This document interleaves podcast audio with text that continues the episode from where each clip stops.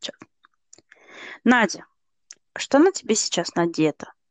Это чудесный вопрос. Хорошо, что ты меня спросила. Я тебе расскажу, конечно. Это я как раз сегодня утром, у нас воскресенье, я проснулась, потянулась, э, пошла сделать себе кофе, и как раз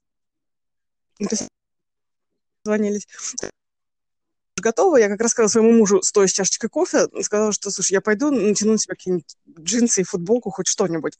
На что мой, мой муж, который переживает за наш подкаст и за наш проект, сказал, слушай, а, кстати, зря, потому что вы могли бы подтянуть мужскую аудиторию, если бы заявили, что этот подкаст сегодня записан только в халатике и больше ни в чем. Что, предпринимательская жилка у него явно на месте. Ну, сказать, что мы, что мы можем что угодно, потому что нас не видно. Ну, так. Да, мы можем, так и можем сказать, но тем не менее штаны я на себя натянула.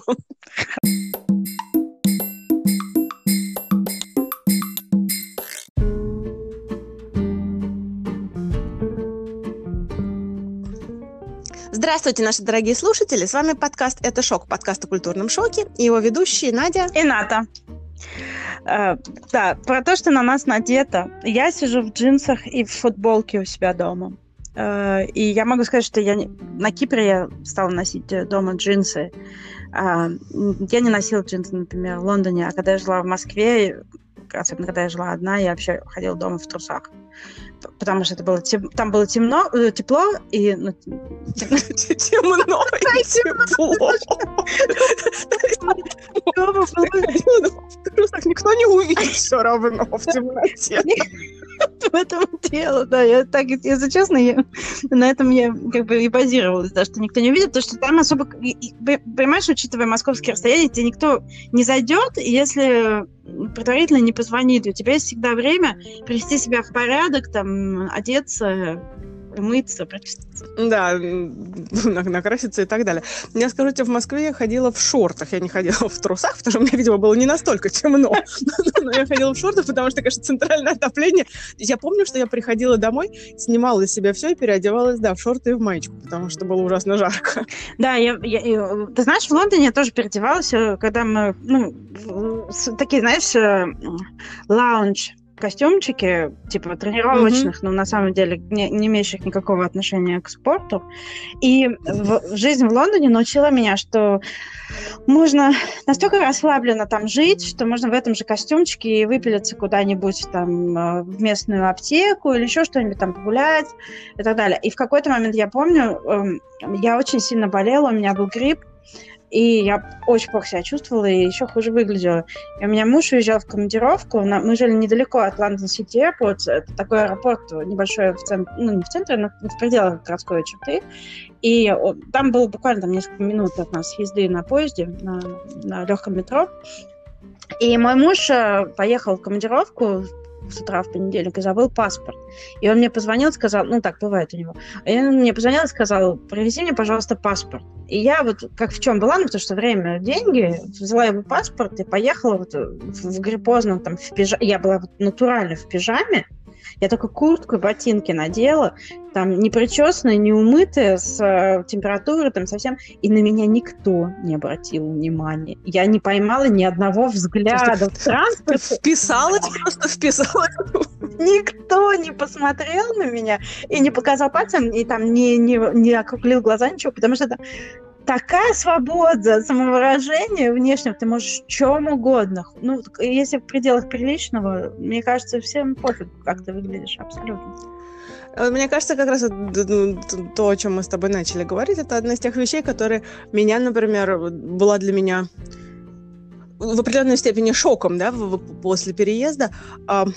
Не столько свобода самовыражения, сколько что всем все равно, как ты одеваешься. То есть э, полное отсутствие категорического внимания концентрации на том, что на тебе надето. И эм, дефолтного восприятия тебя через одежду. То есть понятно, что, конечно, встречают по одежке, а дальше не обязательно, но вот здесь даже и, и этого как-то нет. То есть я замечаю за собой уже после всех этих лет, да, после 15-16 лет того, что я здесь живу, я все равно за собой замечаю, что я так или иначе обращаю внимание на одежду. Наверное, не так сильно, как было, когда я жила в Москве, но тем не менее, когда я смотрю на людей, я выдаю какие-то оцен... оценочные суждения про себя, естественно, но тем не менее они у меня откладываются, основываясь на одежде. А в массе своей здесь это настолько вот всем все равно, что хочешь, то и делай. Совершенно всем все равно. Больше тебе скажу, мне кажется, эмансипация прошлась кованым сапогом по, по Голландии, по менталитету. И даже где-то, наверное, перегнули палку с этим, но тоже что есть, то есть. Удобство и комфорт выбирается ну, гораздо больше, чем, чем красота и эм, приятный вид. Слушай, ну, удобство и комфорт, понятно, но как же, как сказать, привлекательность, э, как это, модные тенденции? В очень малой степени. То есть, естественно, это, конечно, все, да, как, как и везде, это очень эм, субъективно, и мы, то, то, то, что я сейчас говорю, это очень большая генерализация, но привлекательность. То есть есть, конечно, там, если ты подросток 16 лет, то ты у тебя определенное представление о том, во что ты должен быть одет, и эм, основываясь на этом, да, ты покупаешь свою одежду. Это должно быть там либо модно, либо какой-то субкультуре принадлежать, либо еще что-то. Но большая часть вот, взрослых людей, какая привлекательность, прости господи. О чем ты вообще говоришь? натянул пижамные штаны, как ты сказала, и пошел в, в центр города смотреть достопримечательности. Слушай, ну ты знаешь, вот по сравнению с э, Лондоном, опять же, Англия, Англия, да, особенно там маленькие какие-то города и деревни, но вот Лондон, как большой плавильный котел, э, огромная как бы смесь э, каких-то, вот, как ты сказал, субкультур или национальных кластеров каких-то, это та, такое поле для исследования. И э, каждый, да, всем все равно, как ты выглядишь, но не всегда тебе все равно, как ты выглядишь. И люди стараются. Я вижу, что многие при, как бы при, э, какие-то предпринимают э, усилия, прилагают э, для того, чтобы было их заметно в этой толпе. А, но самым большим моим шоком было, знаешь, даже не я не видела ни одного своего знакомого или друга в этой ситуации, но как бы будучи out и, и and about, гуляя и там е, угу. по, по барам и просто там выходя вечером куда-то, я не, для меня было шоком. Я никогда не видела вот в вечернее время, там особенно в уикенд, такого количества раздетых людей особенно женщин, в зимнюю пору.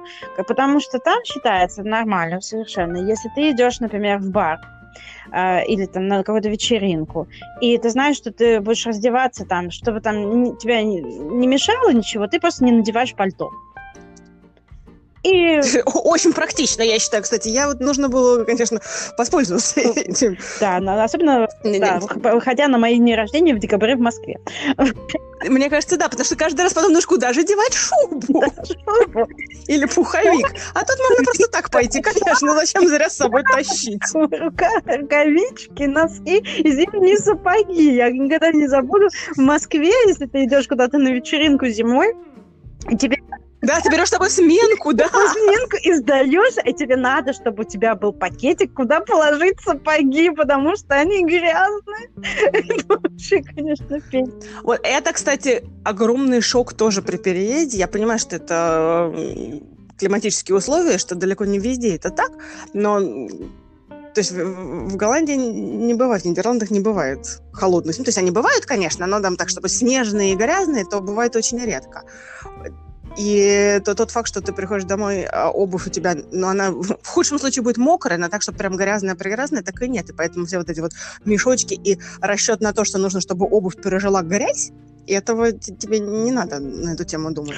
Ты знаешь, ты не единственная, кто вот это заметил. Наша моя подруга Альбина, отвечая на наш вопрос, мы позже расскажем про опрос, который мы делали, она тоже упомянула, что для нее вот это вот а, осознание, что жижи больше нет, это было шоком.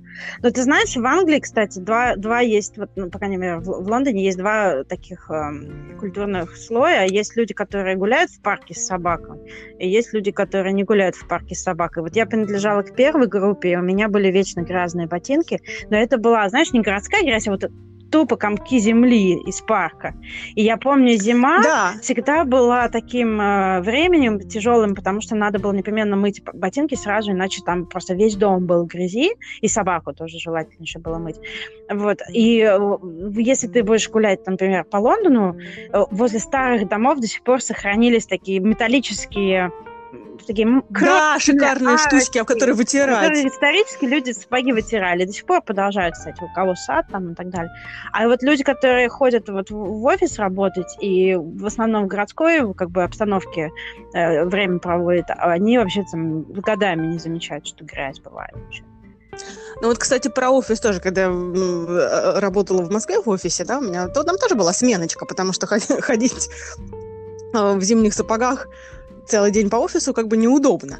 А и я в общем-то задумывалась об этом и здесь, когда я пошла работать в офис. Но за все 8 лет моей работы в офисе в Амстердаме пф, ни, ни разу никто не воспользовался сменкой, никто, собственно, даже не подумал о том, что это нужно. То есть даже в самые жаркие дни, а, наиболее... Я работала в очень международном офисе, там полно экспатов, поэтому можно было, кстати, тоже судить по одежде, сразу смотреть, кто недавно приехал, кто, кто уже здесь долго живет.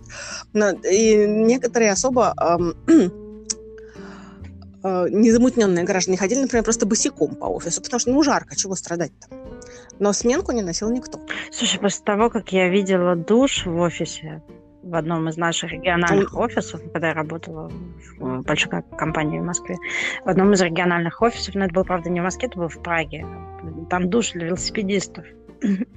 Так у нас душ был тоже, у нас был душ, у нас, была, у нас был спортзал для тех, кто хочет вместо обеда позаниматься спортом. И был душ, потому что, опять же, Нидерланды велосипедная страна, и, в общем-то, м, тем, кто живет в Амстердаме, например, не оплачивается машина или расходы на машину, или расходы на бензин, а оплачивается либо абонемент на общественный транспорт, который, конечно, хорошо, но в большинстве случаев м, этим мало кто пользуется, либо оплачивается какой-то определенный э, определенный процент покупки велосипеда раз там в два года. И очень много людей ездит на велосипедах, потому что это просто само по себе так. И поэтому стоят душ, чтобы ты, э, стоят души в офисе, ты приезжаешь с утра пораньше, быстренько в душ со сменкой, со, сменной одеждой, не, не обувью, со сменной одеждой, и идешь дальше работаешь свеженький. Меня вот это, знаешь, э, меня шокирует, потому что в Москве, когда я жила, я ходила в офис э, накрученная, там, знаешь, накрашенная на каблуках, в красивые костюмчике, там, в каком-то с сумочкой. И вся вот просто, знаешь, вот хоть сейчас на обложку журнала, я себя льщу, может быть, но тем не менее, я была в полной боевой готовности. Я уверена, что не льстишь. Хотя, да, я выходила из дома в 7 утра, там, в лучшем случае, а то и раньше. А, и так миллионы девушек и женщин, ну, там, мальчики, это Слушай, другая ну- история. И вот я приезжаю в этот офис региональный, и мимо меня проходит девушка с мокрыми волосами. Меня это шокирует. Шокирует.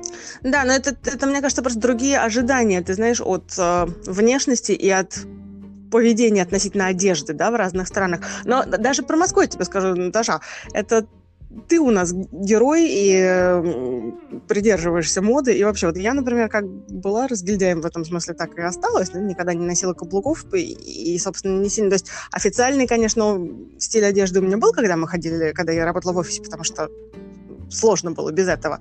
Но я никогда не ходила накрученной, на каблуках и так далее. Поэтому с этой точки зрения как раз мой переезд в Амстердам не сильно на мне отразился. Но, должна признаться честно, мой единственный официальный костюм, который я с собой привезла из Москвы до сих пор, вот как им привезла, он повесила его в шкафчике, так он там теперь и висит. Но ты заметила, что ты стала иначе одеваться? Или ты точно так же одеваешься? Нет, я стала иначе одеваться, я стала, я выбросила кучу своей одежды, которую я... То есть, э, наверное, я стала даже еще более расслабленно одеваться, хотя как бы я и, и- в Москве не заморачивалась ам, особо марками и так далее, но тоже это тоже не- побоюсь этого слова, возраст, наверное, где-то. Я стала более расслабленно одеваться, я стала более свободно, наверное, одеваться. Даже то есть не в смысле, что спортивно, да, а просто, ам, может быть, даже более дорогие марки, но менее кричащие о том, что они марки. Более качественно, но менее официально. Слушай, вот мы провели опрос. Э, спасибо огромное всем участникам. Э, многие написали большие, очень... Ну, не просто ответили «да», «нет», а написали нам развернутые ответы. Было очень интересно это все читать. И вот, ты знаешь, вот это э, наблюдение, что ты стал надевать более качественные, более дорогие вещи, но при этом они не выглядят кричащими, на них там нет каких-то атрибутов богатства, да, вот кроме людей, которые поймут, что да, это вот хорошая шерсть, да, они как бы да. особо не, не, не, не, не выделяются. Да? Это просто качественные, классические какие-то более-менее э, вещи. И э, очень много таких ответов было от людей, кто уехал вот, жить в Лондон, э, в другие страны, в европейские. Э, нет, нету, скажем так, нет необходимости эм, рекламировать свое благосостояние, что ли. И вот я знаю, что в Англии, в принципе, это принято. Там, если ты видишь человека, который вот очень кричащий по последней моде одет, скорее всего, это будет э, э русский человек, китаец или араб. А если ты видишь mm. человека в совершенно каком-то задрипанном костюмчике, и в каких-то совершенно потертых ботиночках. Этот человек может... Которые при этом идеально сидят. Они идеально сидят, и если ты присмотришься, то там, не знаю, кожаное все, включая там, не знаю, шнурки, э, я, я преувеличиваю, но тем не менее. И это какие-то ручной работы, ботинки и костюмчик сделан на заказ, там, 200 лет назад его носил его еще дедушка, и стоит этот костюмчик, как ваша квартира. Это прекрасно. И правда, и самое главное, что правда. Да, бывает это такой, смотри, какая квартира. ну, в общем, суть в том, что... И это будет, скорее всего, вот человека какого-то далеко не самого простого происхождения, занимающий не самое последнее место в обществе. Это настолько вот... У меня в свое время был тоже шок. Э, я не так часто в Лондоне общалась именно вот с англичанами потому что, ну, как мы обсуждали, все-таки там какая-то агрегация другая, по такому принципу общения происходит. Эти люди со мной вместе учили греческий язык. Муж и жена. Прекрасно. Да. Они оба производили впечатление слегка не свежих вот каких-то людей, они там не причесаны были, рядом сидели польские девочки там с вытянутыми волосами идеальными, там наглаженными э, рубашечками, и тут, значит, вот эти два человека, которые такое ощущение, что вот э, они сидели но сначала на пиджаке, а потом его надели, а может быть, они в нем спят, там, знаешь, вот, э, и эм, она какая-то такая вот всегда немножко э, не, не, ну как-то да, по, по московским меркам она выглядела, что, в общем, она очень неухоженная женщина, мягко говоря. вот. Но при этом, а, во-первых, по акценту можно было догадаться о том, что они как минимум в Оксфорд ходили. Ну, во-вторых, а, потом, когда начинаешь там обсуждать, кто, кто есть кто, кто чем занимается, они рассказали, какой у них дом. Вот. Ага. Вот, ты знаешь, я боюсь, что даже если мы, там, не знаю, всей семьей продадим все свои внутренние органы, никогда не в жизни не получится закупить ничего подобного. Потому что это явно, ну, как бы, либо, не то чтобы они заработали, это явно им досталось там какой-нибудь бабушке там, или еще что-нибудь в таком духе. Вот, то есть, э, и потом в какой-то момент я просто увидела ее кольцо э, помолвочное этой тетеньки. В общем, короче, смысл в чем? В том, что меняется менталитет, когда ты начинаешь жить в другой стране, потому что вот, например, в Англии у меня сначала я покупала очень много такой модной супер одежды, искала свой какой-то стиль там и так далее, а потом вот под влиянием вот, общения с, с такими людьми, под влиянием наблюдений за обществом, за тем, как люди живут и так далее, я постепенно тоже вот как-то, знаешь, лучше там два свитера, но чтобы был кашемир. Вот из этой серии. Ну да. Поэтому они будут выглядеть, в общем, очень неброско. Только я. Умеренно, да. Даже мир. И сколько они на самом деле стоили. Не, ну действительно так, действительно так. Ну, кстати, вот то, что ты э, сказала, что если что можно опознать сразу наших э, граждан из э, определенных стран на улице, особенно среди туристов на улице по одежде, вот я должна сказать, что в Амстердаме то же самое, потому что Амстердам, он с точки зрения плавильного котла недалеко ушел от Лондона, только мне кажется, что Лондон еще при этом то, что называется, держит марку, а Амстердам совершенно. То есть всем абсолютно все равно, что хочешь, что и делай. Как никто на тебя не посмотрит никогда вообще, что бы ты ни надел. И, э, и даже в этом плавильном котле, даже в этой просто совершенно полнейшей мешанине стилей и одежды можно, а, ну, опять же, особенно на туристах зачастую увидеть, кто только что вот прилетел самолет из России, а где только что прилетел самолет из Испании, и, и кто где идет. При том, что это не значит, что не, это не обязательно значит, что все идут там на каблуках и понятно, что из России. Нет. Но просто вот по общему стилю и по отношению к себе, по э, определенных, по определенным ожиданиям от оценки своей одежды. Ты знаешь, это вот прям видно, ну, наши до сих что пор, люди ждут, что... Наши до сих пор люди хотят... Э, ну, это, знаешь, это советский инстинкт. Люди стараются надеть самое лучшее, когда едут за границу. Я за собой это замечала, когда я в Москве жила. Да, да, я, кстати, это не так давно, ну, не, правда, не, не так давно, наверное, лет пять назад я научилась упаковывать нас четверых в два чемодана на две недели и, э, собственно, не, не придавать этому особого значения. А раньше э, я тоже пыталась упаковать, значит праздничные платья, да. особенно для детей. Знаешь, костюмы и платья, а потом страдать, что их некуда надеть на побережье. Ну, ты знаешь, я вот помню очень хорошо, когда э, даже когда вот мы встречались с моим будущим мужем, я буквально каждые две недели куда-то ездила с ним повидаться, и я помню очень хорошо, что в какой-то момент я просто помню, что я страдала полдня, наверное, что у меня, вот если я буду ходить вот в этих ботинках, в которых будет удобно ходить долго в, в, в течение выходных, мне в ту погоду, куда мы едем, не, нечего надеть сверху мое пальто, к ним не подходит. И я пошла и купила пальто, которое подходит к ботинкам. Вот сейчас я себе это вообще ну, просто да. представить не могу. Не потому, что у меня стало меньше средств или так далее. Я просто не увижу в этом никакого смысла. Какая разница? Да. А тогда для меня это было просто как это так? Я не буду выглядеть как э, с картинки. Это же плохой вкус, что по мне подумают. А сейчас я уже знаю, что мне совершенно пофиг, если вообще кто-то и подумает обо мне, что будет уже само по себе шоком. Может быть, это тоже возраст, Наташуля. Ну, это тоже может быть, извините. Ну, возраст или там месяц в изоляции, два, второй месяц уже доходит, э, два месяца в изоляции, может быть, когда тебя никто не видит, кроме твоих самых близких людей. Но нет, мне кажется, что это тоже менталитет, потому что э, такого усилия э, к хорошей внешности, какое вкладывают в себя российские женщины, я не видела нигде вообще в мире, где я была. Ну, наверное. Наверное. И вот э, чисто с точки зрения там, поддержки кожи, косметики, декоративной косметики, э, ощущение там, не знаю, э, чтобы вот все сочеталось, чтобы было по последнему, чтобы это выглядело как модный журнал, там, так далее. Да. И креативность, необычная. Еще сейчас тенденция, чтобы вот не, не как все. Ну, как бы в результате все равно как бы в какой-то общей тенденции, но вот нужно, чтобы вот у тебя не было такого платья, как у тебя там подружки. И там так далее.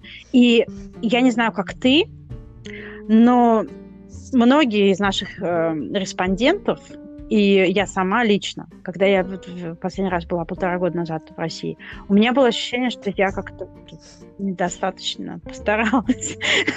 Когда я ехала в московском метро, у меня было ощущение, что все на меня смотрят и думают, а, это, наверное, турист Германии.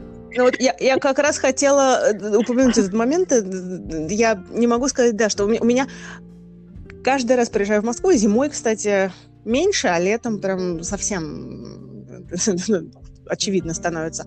Конечно, есть ощущение, даже не то, что я хуже одета, потому что нет, такого ощущения нет, но что я, как ты, ты очень правильно сказала, недостаточно старалась не приложила столько усилий, чтобы меня можно было сфотографировать и поместить на, на обложку журнала.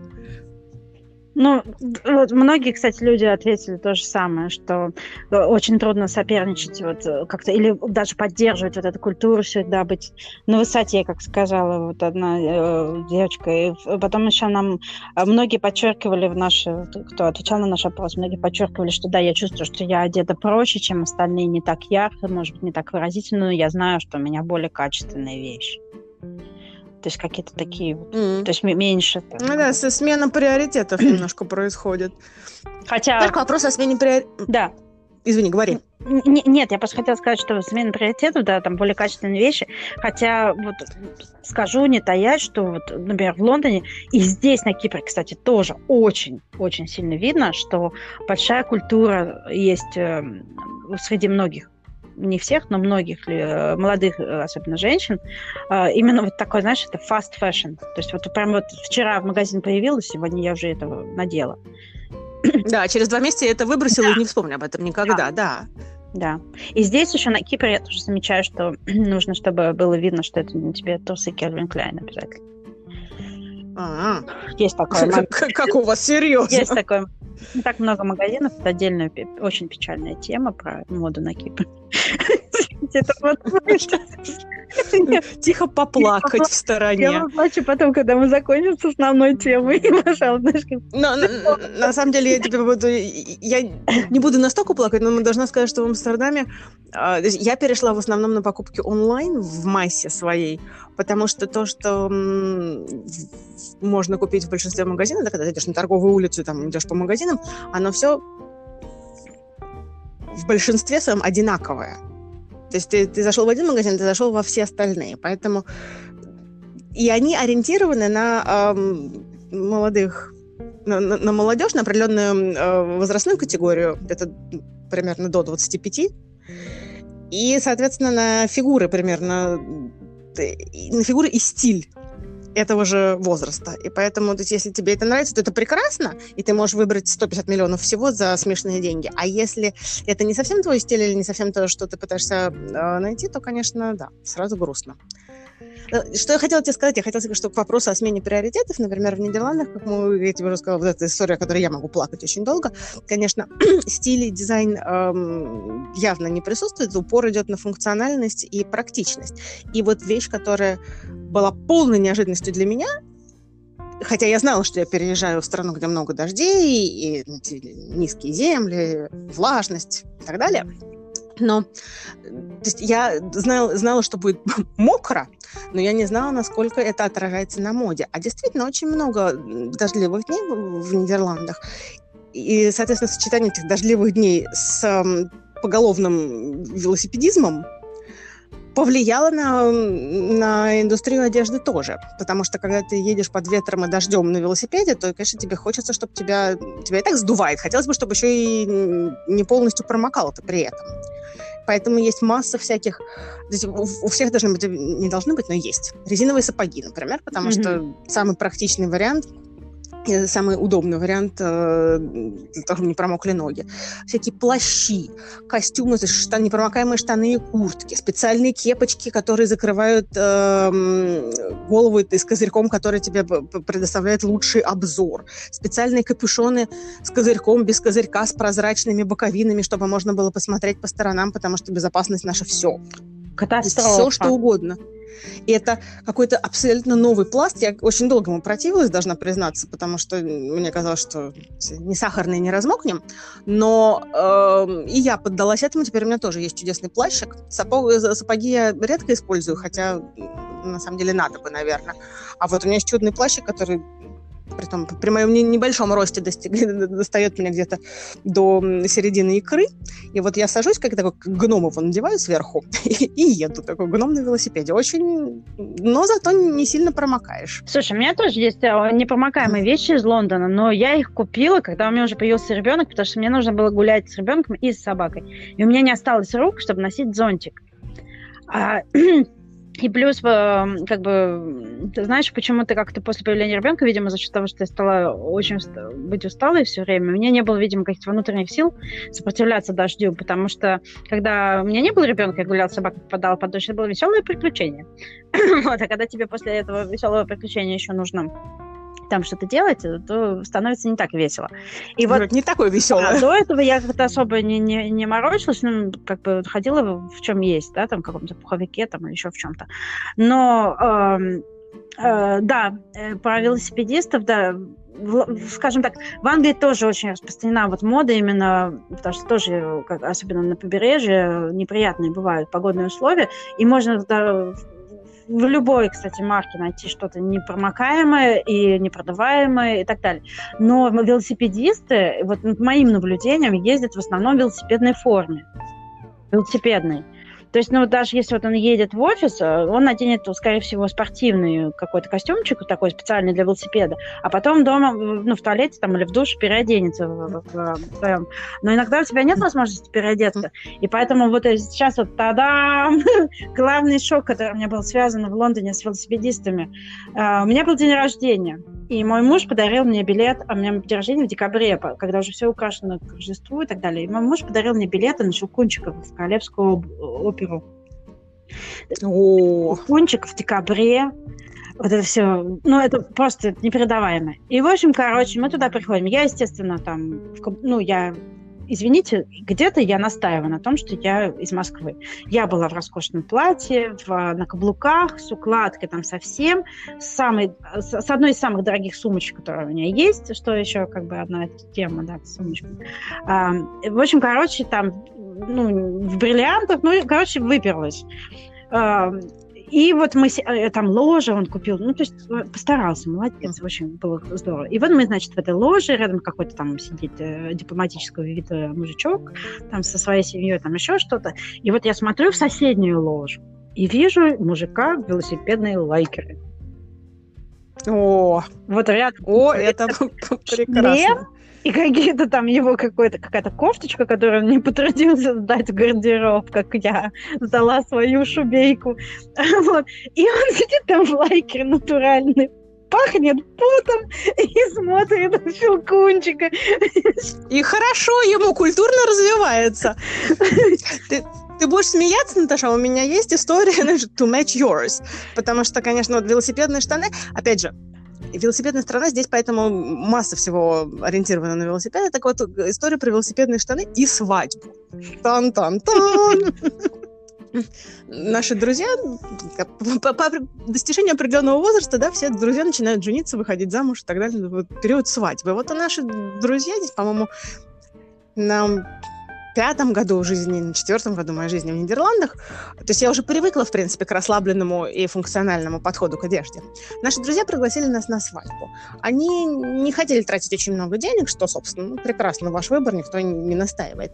Поэтому э, они оба жили в Амстердаме, на свадьбу они устроили на окраине. Угу. Нидерландов, не Амстердама, там, где э, э, родители девочки, родители невесты держали там гостиницу, очень классную гостиницу, и вот они в своей гостинице устроили этот прием, то есть это прям вот посреди ничего, поле, поле, поле и гостиница.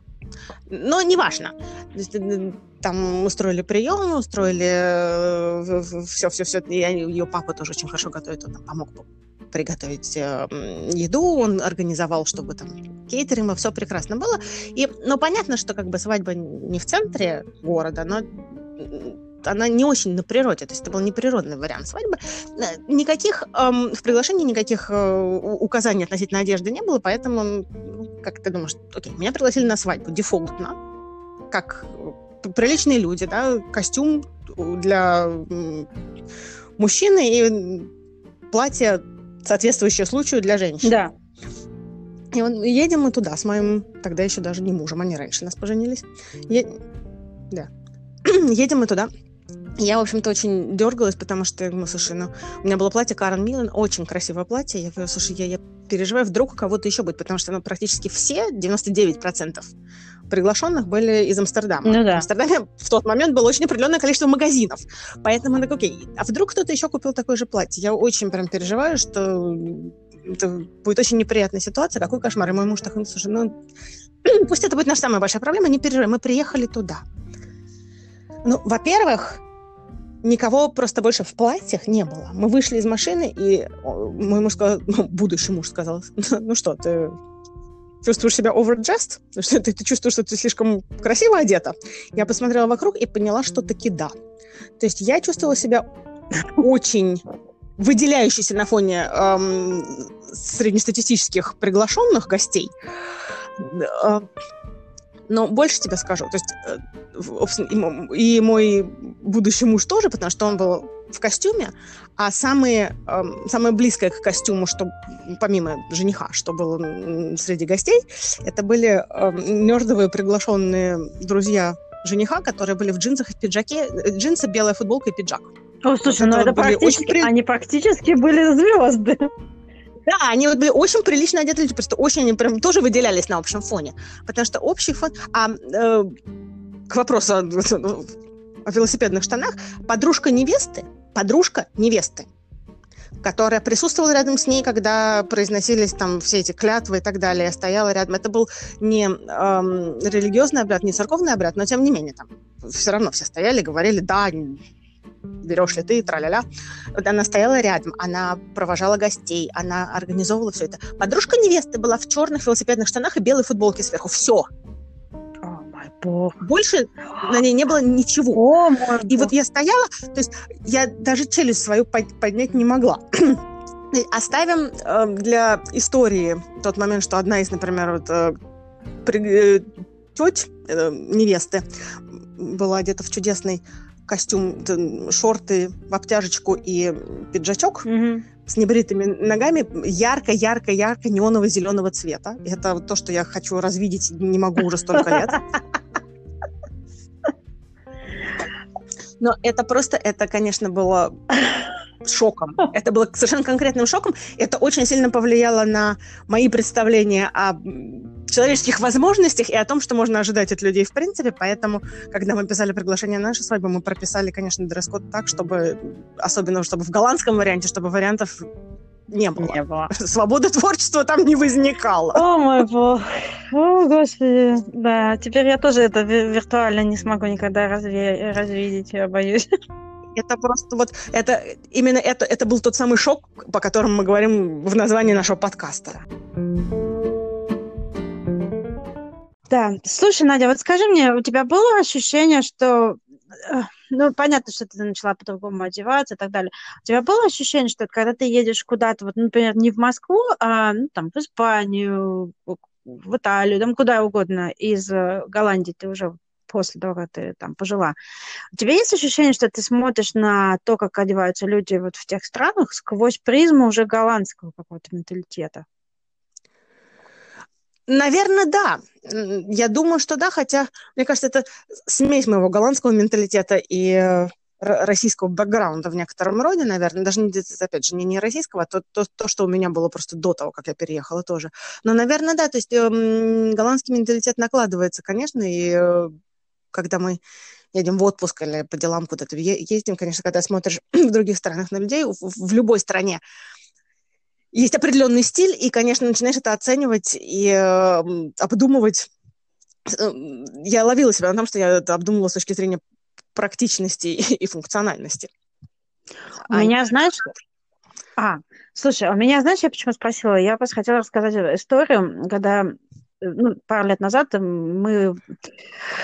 Мой муж по работе был в Осло, и я поехала, я была беременна тогда уже, практически на сносях, и я поехала к нему вот в мои последние до беременной каникулы, до, до ребенка каникулы на выходные. И это была зима, э, в Осло холодно. Ну, не так уж прям холодно, но вот так вот, знаешь, средняя московская зима вот так вот. Угу. Не, не Лондон, не Амстердам, не Мадрид, не что. Зима-зима. Моя была первая встреча со снегом за много лет, между прочим. И э, первые там, не знаю, колготки под джинсики тоже за много, за много лет. И, в общем, короче, я, муж на работе, я пошла гулять. И иду и вижу тетку в шубе. Вот в пол меховая шуба и сверху такая вязаная шапочка. Вот если бы не вязаная шапочка, я бы решила, что тетка русская. Потому что кроме как в России я таких шуб нигде не видела. Потому что где-то там в Испании, в Италии, если у тебя есть ну, какая-то норковая накидочка, это будет что-то такое, знаешь, на платье в театр. В Лондоне, даже если у тебя это есть, ты это не наденешь, потому что тебе это зальют кислотой. Вот в Нидерландах как раз тот же самый случай. Если ты в этом пойдешь, тебя запшикают краской или зальют, поэтому лучше не рисковать. Но я с тобой не соглашусь, Наташа, я с тобой не соглашусь, потому что я э, в пору, в бытность своего проживания в Гранаде, а Гранада – это самый юг Испании, то есть южнее только уже Африка практически. А, так вот, в бытность своего проживания в Гранаде зимой в январе, где температура опускается до плюс 10 градусов, и это, конечно, зима, мы все сейчас умрем, а, именно в Гранаде я видела таких дам в бальзаковского возраста с прическами наламинированными практически, и в шубе в пол, то есть чуть ли там не лисья шуба в пол, и они прогуливались под палящим солнцем в своей шубе. Под шубой, что у нее было под шубой, не, не рискну сказать, потому что эм, с точки зрения обуви, в качестве обуви там были туфли на высоких каблуках. То есть они их просто выгуливали, эти шубы. Так вот, Надя, вот эти вот, э, как ты говоришь, бальзаковского возраста, которые на самом деле старенькие тетеньки, такие то есть, с преклонного возраста, я бы сказала, Тё, э, женщины, которые прогуливаются по Гранаде в туфлях и в шубах, это специальная категория граждан, которая называется «испанская бабушка» испанская бабушка, она ходит в шубе, и у них эти туфли с мехом внутри у них эти туфли, понимаешь? Я, Слушай, это какой-то новый мир ты мне открываешь. Я далека от мира моды. Ну, мы от, это, это что, это, они даже в какой-то момент в Москву, в Москву их возили, эти туфли на меху, но не пошли почему-то, странно, да? Удивительно. Вот. Да, точно так же, как, э, так же, точно так же, как у нас здесь на Кипре, в испанских домах, как ты сама помнишь, холодно. Я была да. в Гранаде в декабре, помню, что мне, было очень холодно постоянно, и при этом мне дали в баре пиво с сальдинками внутри. Это особый мир, я тебе говорю. Вот. Очень холод. Но не, не, не суть. Вот у них холодно, холодно, и они поэтому эти туфли на меху носят. Э, потому, да, даже я, дома. Даже дома. И я видела, это единственное место, э, не, не, не говоря не о моде, а, скажем так, а, а, об обстановке дома, единственное место в мире, где я видела стол, он был такой антикварный, я дрона в гостях была, такой стол, а внизу у него такая маленькая жаровинка. Вот под да. столом встроен. И ты на нее ноги ставишь, тебе тепло. Я такое тоже видела как раз в Испании, ты права, круглый стол, а сверху еще это да. покрывало, которым все вокруг да. сидят, и им, им же укрываются, чтобы тепло не уходило. Да, и скатерть такая, которая вот хорошее одеяло. Да, да. Да, это испанский отдельный мир. Мы, это вот, я говорю про норвежскую тетку в шубе, потому что в Норвегии действительно холодно. Вот. И они не пытаются там носить мех. Я к чему эту историю про норвежскую женщину начала говорить? Потому что я была там а, уже такой лондонкой, лондонской будущей мамашей. И вот я под... моя первая реакция, если я на этом поймала, и мне это было удивительно, моя первая была реакция, о, шуба меховая на улице потому что я уже отвыкла. И даже в Москве, кстати, может быть, ты не замечала, потому что ты раньше уехал, но к тому моменту, когда я как бы уезжала из Москвы, в Москве очень мало кто носил шубы зимой, потому что это непрактично, потому что тебе, ну, ну, естественно, у всех они были, особенно если кто в машине ездит, там, потрясали своими мехами, но дубленка в лучшем случае, потому что это непрактично, тебе жарко в метро в шубе, тяжело. И кроме того, ты тащишь на себе еще сумку совсем, там, не знаю, с запасом стратегическим на выживание от туфель там и духов э, до завтрака с книжки, еще книжка обязательно же должна быть в Москве. Конечно. Ну, а Не что, дай как? бог, тебя заметят без книжки.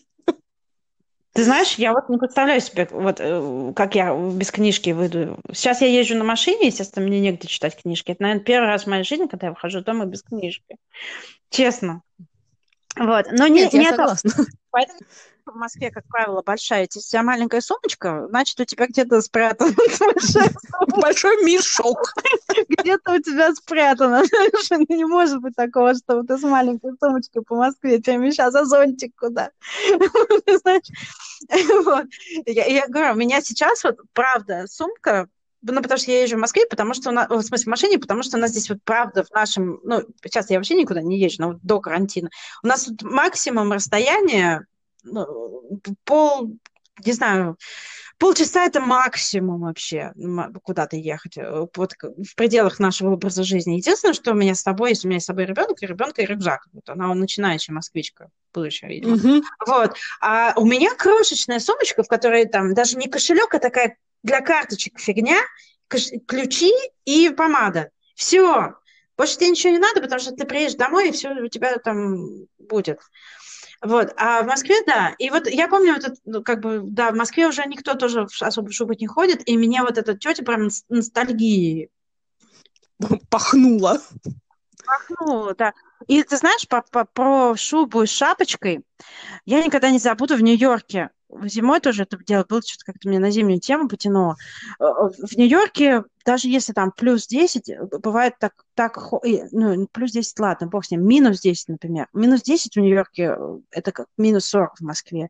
Там это влажность и ветер с, вот там с океана, там, откуда он приходит, дико холодно. Как же холодно, это нечто. И вот я помню, два шока у меня было. Вот я тогда еще жила в Москве. Я, естественно, там закуталась. Тут же я даже ездила в метро, не ходила пешком, потому что мне было очень холодно. И вот я помню, значит, по пятой веню шла тетя тоже в каких-то там невероятных мехах. Там это был просто водопад норки на ней. И в вязаной шапочкой с надписью «I love New York», которую она купила, вот просто она шла по улице и купила ее вот этих туристических э, э, ну, вот, люди... Да, потому что мерзли ушки. Да, потому что ей стало холодно. И ей пофиг, что эта шапочка нифига не сочетается с ее шубой, которая стоит там тысячи долларов. А второй шок был, это когда я сидела и тряслась от холода в метро, и напротив меня сидела девушка в туфлях на босу ногу, совершенно расслабленная. А это, знаете, вопрос закалки. Это, это вопрос по... закалки, тут даже нечему завидовать. Когда я приехала в Лондон и стала наблюдать таких девочек, э, женщин на, на каждом шагу, меня уже это не шокировало, потому что я это уже видела. Да, ну потому что на самом деле более серьез, на более серьезную ноту, а, потому что в Лондоне, например, детей с детства так э, тренируют и закаливают, то есть не то, что закаливают специально, да, но не, не перекутывают. Это, и поэтому они, когда вырастают, они привыкают к такой к такой терморегуляции. Вот это момент, который, в ответ на твой вопрос, который меня обычно шокирует в Москве в последнее время, если я приезжаю туда, и, и даже не зимой, хотя мы с тобой подняли зимнюю тему, но даже не зимой я приезжаю, я смотрю, как одеты дети и как одеты взрослые. Как бы в Голландии принято правило, ну, негласное, но стандартное, да, что достаточно тепло для тебя, то достаточно тепло для ребенка. Но Потому для... что если ты идешь в футболке, а ребенок идет в 15 слоях, то это как бы нелогично. Э, поэтому сколько раз я слышала комментарии относительно моих детей, когда мы шли по Москве, потому что московские дети были, ну, как это, космонавты в комбинезоне, а мои в курточке и в штанишках. Но мне дяденька один сказал, у меня, мы вышли буквально пять минут из э, дома, и рядом была, в, ну, она еще была маленькая совсем, ей было пять месяцев или шесть месяцев, она была в таком тоже вот комбинезончике и там в шапочке у нее были, не было рукавичек. А мы шли на 5 минут, было плюс 10, плюс 7, наверное, так. Ну, хол, ну, прохладно, но не так, что прям умереть не встать, не мороз. И ко мне подошел дяденька и сказал, а она была в синем таком комбинезоне из Mother Care с сердечками. И он подошел mm-hmm. мне и сказал, мальчик ваш мерзнет, наденьте ему варежки. Действительно. Не заметили, что ли? Да, мальчик мой. Вот, и я просто, ну, э, да, была тронута, конечно, спасибо дядьке, но да, не, не важно. Э, скажем так, э, дети, да, детей, детей иначе одевают. Здесь боль, боль такая, что здесь тоже кутают, вот на Кипре детей очень сильно кутают. Mm-hmm. У меня ребенок раздет здесь по сравнению с тем, что тут э, они, как они ходят. Вот. Но при этом, когда, опять же, про одежду, и про менталитет, и про восприятие температуры. Когда ты на пляже, вот в Ларнаке, и ты видишь, что вот, ну, полдень, и ребенок под солнцем в трусиках там или голенький, это значит, это ребенок из э, России, Беларуси, там откуда-то оттуда. Mm. Потому что местные, во-первых, своих детей в 12 э, ну, дня не попрут на пляж, а если даже они будут на пляже, они будут либо в таких специальных футболках с рукавами, либо они да. будут там сидеть потому что здесь э, закрываются от солнца, они открываются наоборот. То есть вот... А, еще вариант, что этот ребенок может быть из Англии. Конечно. Так что да. Эм, температурное восприятие меняется очень. Если честно, я когда переехала в Лондон, моя, моя первая весна, был апрель, и был, была вот в апреле всегда в Лондоне есть такое понятие heat wave. Несколько mm-hmm в течение года, и вот в апреле первое, когда там плюс 30. А в Лондоне все, что больше 20 на солнце, это все, можно раздеваться до купальника, там так жарко становится. Тоже Конечно, важно. лето пришло, вы что? Да, и, а, а я не знала, муж мой в командировке, я по каким-то делам поперлась, значит, э, в центр. Надела такие кроссовочки, у меня на платформе есть дизайнерские, естественно, как без них. Конечно. Там кожаную курточку, поперлась, а там плюс 30. Я помню, как мне было плохо, я потом мозоли с ног э, лечила неделями просто. Вокруг меня были люди в, в таких, знаешь, флип-флопс, э, таких вьетнамках, mm-hmm. в шортиках, э, в мальчиках на бретельках. И я так... А меня не могло уложиться, что как же это, вот, ну, ведь апрель же еще, земля же еще ну, да. Понимаешь, надо же еще рано надевать босоножки. Вот этот менталитет еще тоже долго убирается, между прочим, пока, когда ты вот приезжаешь, как вот адаптироваться не только к тому, как люди как скажем так, к национальному выражению национального менталитета через одежду, но и к тому, как, как климат на это влияет. Ну да. И сказать, что я никогда в жизни себе не позволяла ходить в туфлях зимой, а в Лондоне можно, потому что там не, про, не, про зем, не, не промерзает земля, и ты ходишь в туфлях зимой. Ну, да, ты даже не думаешь на эту тему, кстати, да. Представляешь, вот, ну там не в шубе, у меня дубленка, например, или пуховик, и в туфлях. Это же вот в мою московскую голову бы не уложилось бы никак. Как же можно в туфлях, в пуховике? Угу. Ну, так что да, это очень интересная тема. Слушай, про, извини, что это такой бесконечный монолог, но я просто вчера как посмотрела поездку в Америку. Да. Фильм. Это потрясающий фильм. И я его посмотрела специально с точки зрения, вот, э, знаешь, как люди одеваются, приезжают, выделяются. Вот.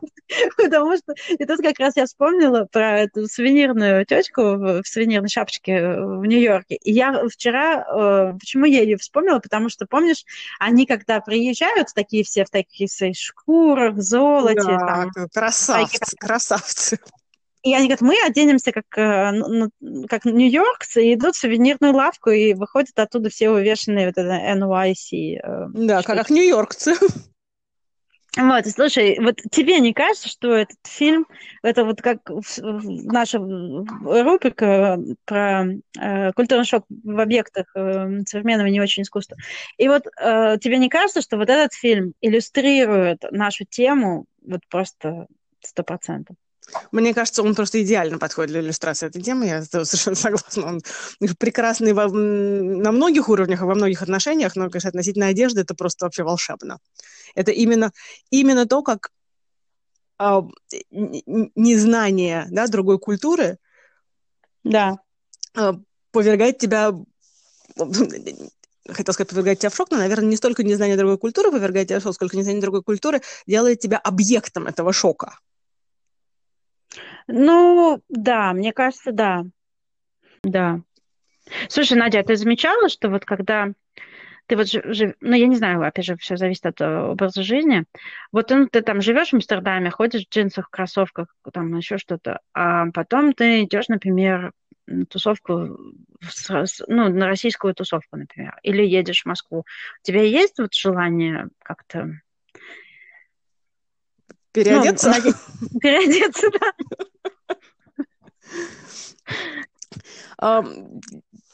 Когда я еду в Москву, я более тщательно продумываю свой гардероб.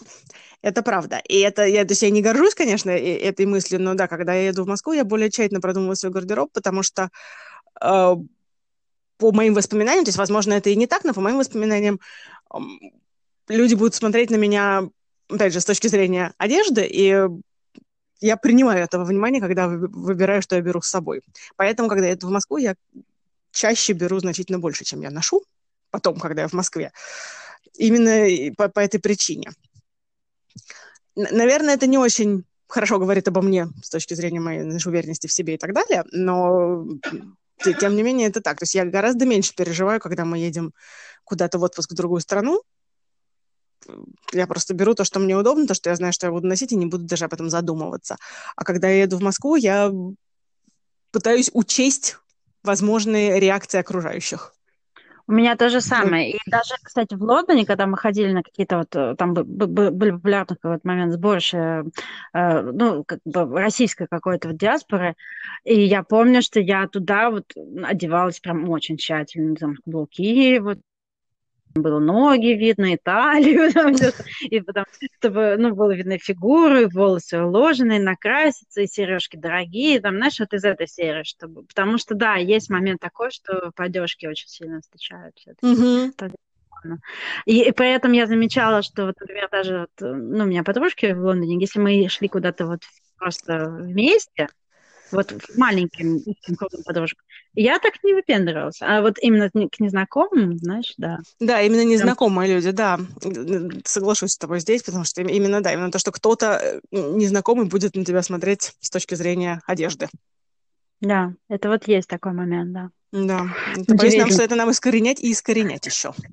Да. Слушай, ты знаешь еще, кстати, вот говоря об опросе, который мы проводили, у меня очень любопытный был, был один отзыв. Э, наш, моя подружка Альбина рассказала о том, как она э, сдавала сапоги, которые не, за 10 лет в Лондоне ни разу не надела.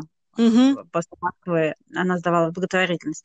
У тебя есть такие вещи, которые ты ну, может, ты от них уже избавилась, но вот ты, например, вот когда переехала, ты их с собой взяла, а так не надела ни разу. Ты знаешь, ну, у меня тоже костюма. есть такие вещи, когда я, ну, как костюм, я его храню, потому что это мой, мой костюм, я в него, правда, не влезу уже, наверное, но тем не менее. А, нет, у меня есть такие вещи, как раз, когда прочитала отзыв своей подруги Альбины, я подумала, что вот с этим я прям totally can relate. Это очень напоминает мне мои ситуации тоже, что и опять же, я как раз человек, который далек от мира моды, у меня и в Москве-то не было такого количества одежды, но тем не менее я привезла с собой какую-то определенную одежду, и вот из того, что я привезла, наверное, года через два-три я выбросила, ну, наверное, половину потому что это было то, что я уже не носила и не планировала. Особенно вот, да, такие более а, а, официальные и э, рассчитанные на произвести впечатление, как бы вещи. Я явно их не надевала, все эти блузочки с какими-то там поясочками, еще что-то, вот это все. При том, что оно прекрасно на мне смотрелось, скажу без, ло, без ложной скромности, но я совершенно, то есть я ни разу не надела это до того момента, и я не видела никакого, никакой возможности, никакого варианта, что я когда-нибудь куда-нибудь это надену. Поэтому да. У меня в основном обувь так, если честно. Потому что какие-то вещи все равно носила. Ну да, понятно, что там то, в чем я ходила в офис, потому что я так в офис и не, не, ходи, не хожу. Но когда, например, я езжу в командировку там какой-то, или там иду на клиента, я могу это надеть, только потому что я, опять же, в это не влажу уже. У меня уже новый, как бы, парк костюмов для работы. Но а в основном обувь я могу тебе сказать, у меня есть несколько пар обуви, которые, которые я привезла из Москвы, и я их очень люблю, но я их ни разу не надела, потому что они недостаточно там яркие какие-то для свадеб, mm-hmm. или там каких-то таких вот вечеринок. А это единственная практически сейчас э, возможность надеть каблуки. Ну, и... слушай, потому что у тебя были каблуки, ты герой, ты ходила в каблуках. У меня каблуков не было никогда, и там две с половиной пары, которые у меня были, те остались, конечно, в Москве, потому что я с собой их не везла, я не рассчитывала, что я, я уже бывала заранее в Амстердаме, поэтому я не рассчитывала, что я смогу здесь ходить на каблуках, куда бы то ни было. Не, я ходила в Лондоне на каблуках, но у меня есть такие специальные ботильоны, которые я купила, опять же, в Лондоне в свое время. И они, они неубиваемые, и у них каблуки такие толстые. Mm-hmm. Потому что мы поехали куда-то на метро, и я была в своих, извините, Джимми Чу. И больше я такого не, не позволяю себе. Не совершала не могу себе позволить терять такие деньги на, на том, чтобы... Э, ну, ну, Лондон не приспособлен для каблуков, для шпилек, вот никак ни улицы, ни, ни метро, ничего.